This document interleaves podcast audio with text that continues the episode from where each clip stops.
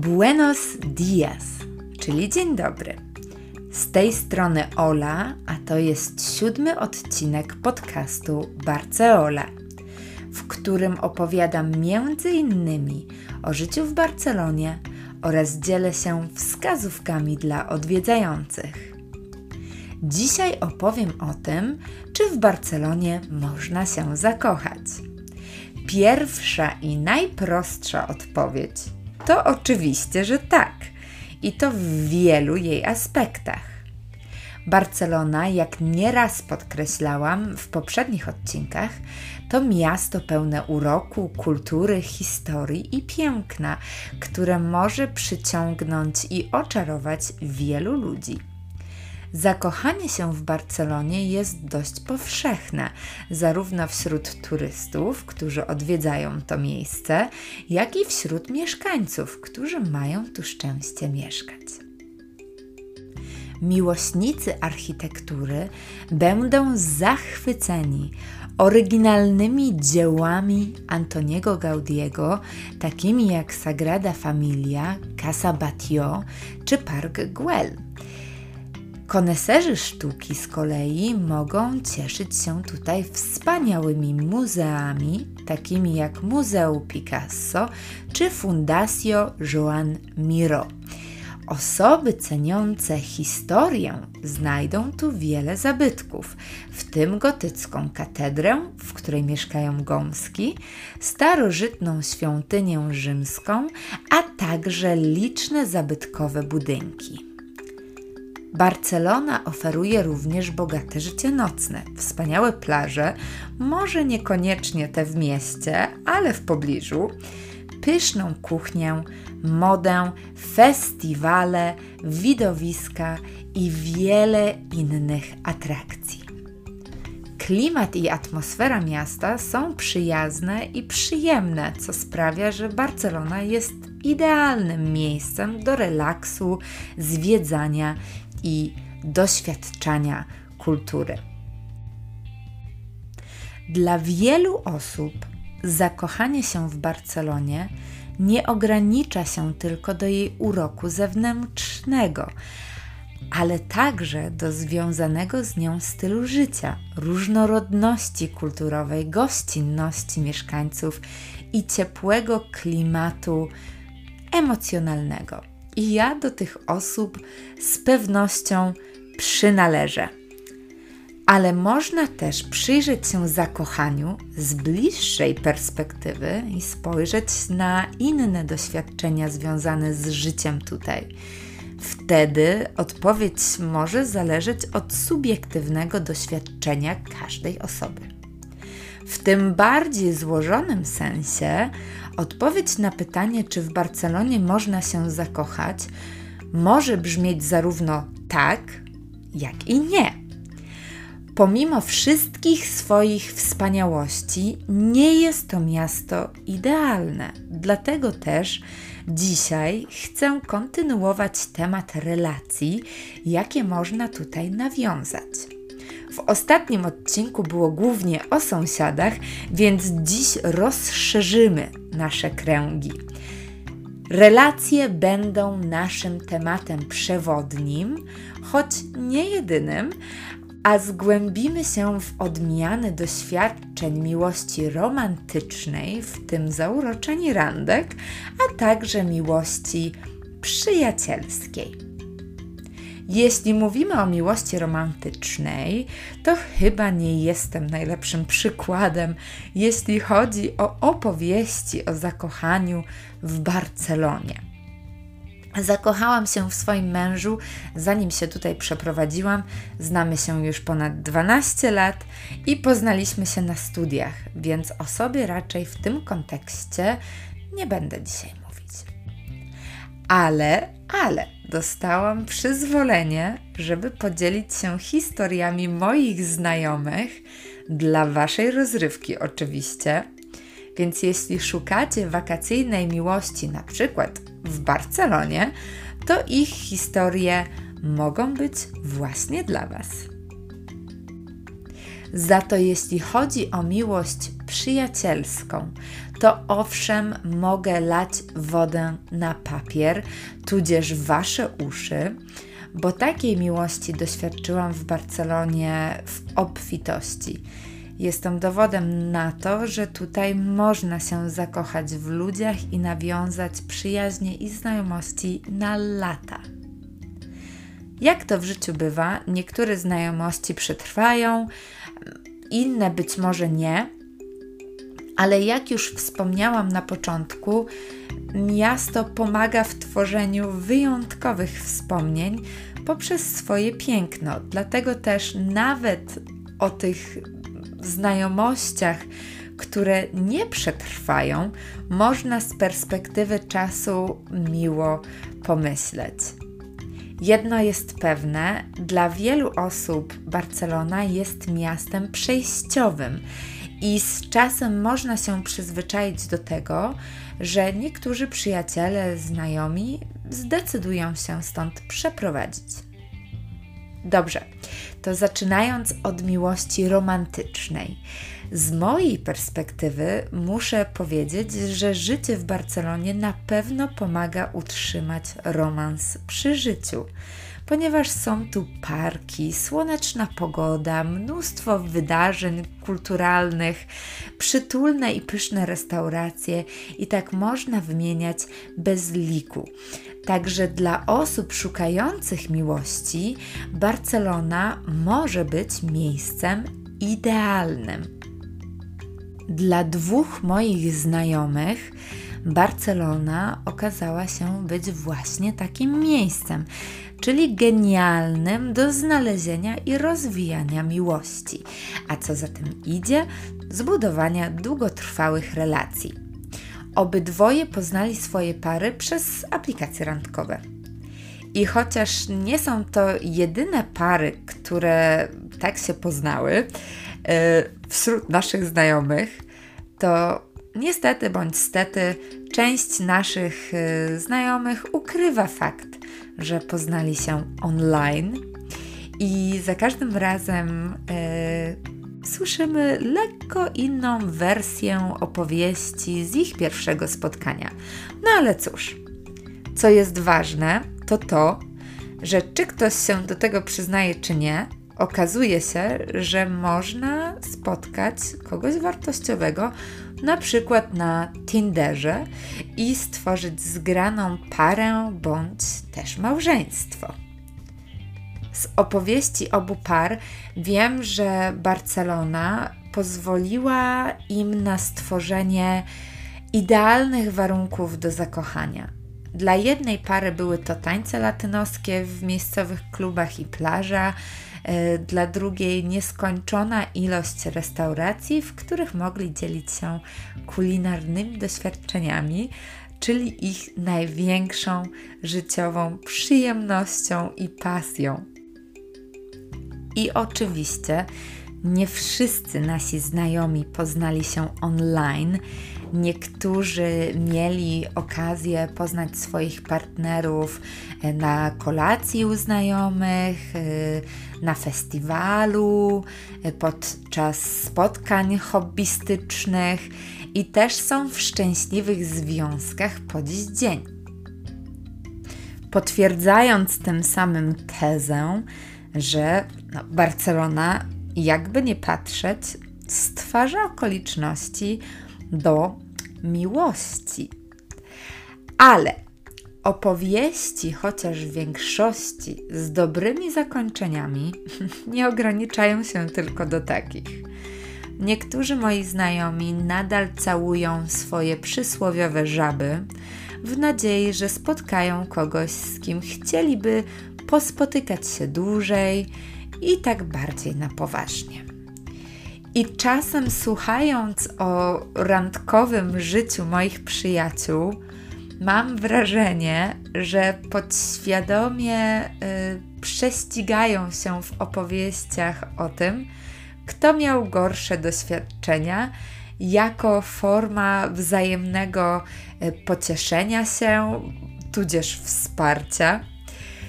I jedno jest pewne, miłość jest pełna tajemnic, ale niektóre osoby, na które można natrafić w świecie randkowych aplikacji, są niezbadane. Na przykład moja koleżanka opowiedziała mi historię o chłopaku, z którym zaczęła się spotykać po tym, jak pisali ze sobą około miesiąca. Na początku wszystko było super, pierwsze dwie randki z opowiadań były po prostu rewelacyjne, dżentelmeńskie zachowanie, niekończące się tematy, rozmowy do białego rana. Można by pomyśleć, od co początek pięknej historii o miłości. Aż tu nagle owy absztyfikant, po tym jak odebrał moją koleżankę spod domu na kolejną randkę, znając jej adres, zaczął jej wieczorami przesyłać kebaby. Tak, dobrze słyszycie, kebaby przez popularne serwisy do zamawiania jedzenia online z dostawą do domu, prosząc ją, żeby mu przesłała zdjęcia, jak je je na łóżku. Kiedy mu napisała, że nie podoba jej się ten pomysł, zapytał, czy może jest wegetarianką, bo może jej wysłać falafelki i z takich zdjęć też będzie zadowolony. Zupełnie jakby to była taka sobie, o, normalna prośba. I kiedy ona przestała odpisywać, zaczął jej nawijać makaron na uszy, że podczas ich randek on zauważył, jak ona sensualnie je i że bardzo go to kręci i że ciągle o tym myśli. I chyba się od niej uzależnił i błaga ją o kontakt. A jeśli nie chce już pisać i randkować, to żeby chociaż mogli się spotkać na niezobowiązujący seks. Tragikomedia. Ta koleżanka słusznie ma teraz paranoję, że natrafi na tego typa gdzieś w restauracji i będzie musiała uciekać w popłochu w poszukiwaniu schronienia, bo nie wiadomo, czego się po takim cichociemnym osobniku spodziewać. Z kolei moi koledzy często stają się ofiarami tak zwanych modliszek. Serio. E, chyba z czterech e, znajomych mi chłopaków ma zwyczaj spotykać się z samozwańczymi modelkami i nie oceniam, lecz stwierdzam fakt, że wszystkie wyglądają tak samo, ale mają też inną cechę wspólną. Tudzież żadna nie kwapi się do tego, żeby zapłacić za randkę, nawet pół na pół. Po prostu temat pieniędzy, yy, równouprawnienie nie istnieje. Ale hitem hitów jest historia mojego kolegi, kiedy to dziewczyna, z którą się spotykał, wysłała na randkę swojego niby brata. Otóż niby brat pojawił się na randce, na której już czekał mój kolega, i oznajmił mu, że jego niby siostra miała poważny, mrożący krew w żyłach wypadek, ale że on wie, że ona naprawdę coś do tego mojego kolegi poczuła, bo ciągle o nim mówiła i dlatego też on, dobroduszny brat, postanowił przyjść na miejsce ich randki, aby go poinformować o tej jakże tragicznej sytuacji. A tak przy okazji, to czy nie kopsnąłby się do bankomatu yy, wybrać z pięćset euro, bo tak się składa, że on biedak został okradziony w drodze na spotkanie z nim i nie ma ani portfela, ani kluczy do domu, żeby móc przywieźć swojej siostrze potrzebne rzeczy do szpitala. Na pytanie, do którego szpitala i parę innych, brat niby brat, zareagował agresją słowną. I ten kolega, czując pismo nosem, powiedział, że okej, okej, że tylko pójdzie zapłacić rachunek i przejdą się razem do bankomatu. Ale żeby ten poczekał przy stoliku na spokojnie, może się poczęstować wodą, która została. No i ten kolega poszedł, uregulował rachunek za to, co skonsumował, czekając na swoją randkę. I jak tylko zapłacił, to uciekał, gdzie pieprz rośnie, przed osiłkiem niby bratem. Po dziesięciu minutach zaczął dostawać zdjęcia od tej laski, udającej, że leży w łóżku szpitalnym, proszącej o przelew na tysiąc euro, bo niby potrzebuje zapłacić za endoprotezę. Więc po prostu największy randkowy skam. W zasadzie nie powinnam się śmiać, bo historia jest fatalna. No i dobra, takie historie są dość rzadkie i powiedziałabym ekstremalne. Inne, którymi dzielą się moi znajomi, są czasem dziwne albo zabawne i często głównie przez wzgląd na to, jak bardzo można się z kimś polubić w sferze online, a różnić przy spotkaniu e, twarzą w twarz w tak zwanym realu. Ale moja koleżanka, z którą ostatnio miałam e, okazję się spotkać, ujęła to w bardzo ładny sposób.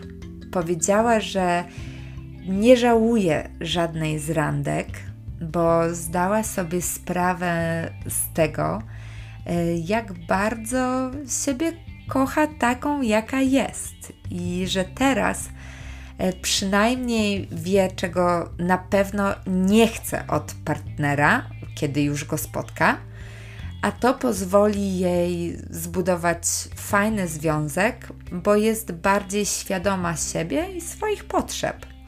I oczywiście nie każdy ma takie podejście. Dla niektórych znajomych świat singla potrafi być dość przytłaczający, co jest w zupełności zrozumiałe, ale wtedy yy, właśnie na ratunek przychodzą przyjaciele. Jak wspomniałam wcześniej, yy, dla wielu osób, głównie z zagranicy, Barcelona jest miejscem przejściowym, stanowiącym ciekawe doświadczenie życia w kosmopolitycznym mieście nad Morzem Śródziemnym. Ja to rozumiem, ponieważ w Barcelonie jest mnóstwo pracy dla ludzi posługujących się różnymi językami, choć niestety często nie są to prace na dłuższą metę, ale nie o tym mowa. Do czego zmierzam, to to, że wiele relacji, jakie tutaj nawiązujemy, z czasem wymaga pożegnania się. Ludzie przyjeżdżają i odjeżdżają, ale ci, którzy zostają, e, często stają się nieodłączną częścią Twojego życia i odkrywają razem z Tobą uroki tego wybornego miasta. Dzielą się z Tobą zarówno chwilami wzlotów, jak i upadków, które każdy tutaj, jak i zapewne na całym świecie doświadcza. Nie wiem, jak jest gdzieś inaczej, ale Barcelona ma to do siebie, że potrafi zbliżyć ludzi i sprawić, że wspólnie przeżywają oni y, niezapomniane chwile. To miejsce, w którym każdy znajdzie coś dla siebie, a relacje, które tu nawiążemy, często pozostają z nami na długo. Co więcej, ta dynamika y, nie dotyczy tylko tych, którzy tutaj mieszkają, bo uważam, że nawet przyjezdni mogą nawiązać tutaj rewelacyjne przyjaźnie i znajomości. A to dlatego, że Barcelona oferuje wiele możliwości do poznawania ludzi z różnych kultur i środowisk, a to sprawia, że życie tutaj jest wyjątkowe i pełne fascynujących przygód dla każdego. I może właśnie dlatego tak często mam poczucie, że moi znajomi i przyjaciele są odpowiednikiem mojej barcelońskiej rodziny. To przy okazji naszych spotkań i rozmów możemy się wygadać o tym, co nam na sercu leży, tak jak w przypadku moich przyjaciół i znajomych singli, o których była mowa, wiedząc, że znajdziemy wśród siebie wsparcie i nieskończone pokłady sympatii, aby pokonywać razem trudności czy dzielić się radością. Z racji, że część z nas jest tutaj sama, z dala od rodzin, opiekujemy się sobą nawzajem i staramy się stworzyć, nazwę to, taki swojski charakter przy okazji świąt czy innych wyjątkowych dla nas dni, w które nie możemy być z naszymi bliskimi z różnych powodów. I to było szczególnie widoczne podczas covidowych lockdownów. No i teraz nasuwa mi się myśl, że jeśli to samo w sobie nie pokazuje, że w Barcelonie można znaleźć miłość, to ja nie wiem, co może być tego przykładem. Pamiętajmy, że rodzajów miłości jest mnóstwo i warto się nią dzielić z innymi. W końcu ktoś mądry kiedyś powiedział, że jedyne, czego potrzebujemy, to miłość i ciężko się z tym nie zgodzić. Ale prawda jest taka, że więzi, jakie tutaj można zbudować, wychodzą poza Barcelonę. Dwie moje przyjaciółki się stąd wyprowadziły, ale nasza przygoda niezmiernie trwa. Yy, dziewczyny niestety nie mówią po polsku, ale i tak je serdecznie pozdrawiam. Podsumowując, Barcelona to nie tylko piękne miasto, ale także miejsce, które ewidentnie tworzy atmosferę sprzyjającą nawiązywaniu i budowaniu, w tym trwałych relacji, które, jak przed chwilą wspomniałam, wychodzą poza granice tego wyjątkowego miasta. To właśnie te relacje i miłość, o której dzisiaj była mowa, sprawiają, że Barcelona staje się drugim domem dla naprawdę wielu, a przyjaciele i znajomi mogą stać się dla Ciebie jak rodzina. A na pytanie, czy w Barcelonie można się zakochać, subiektywnie, ale odpowiadam jak najbardziej tak. A tymczasem to wszystko na dziś, moi mili. Mam nadzieję, że nie było nader psychologicznie.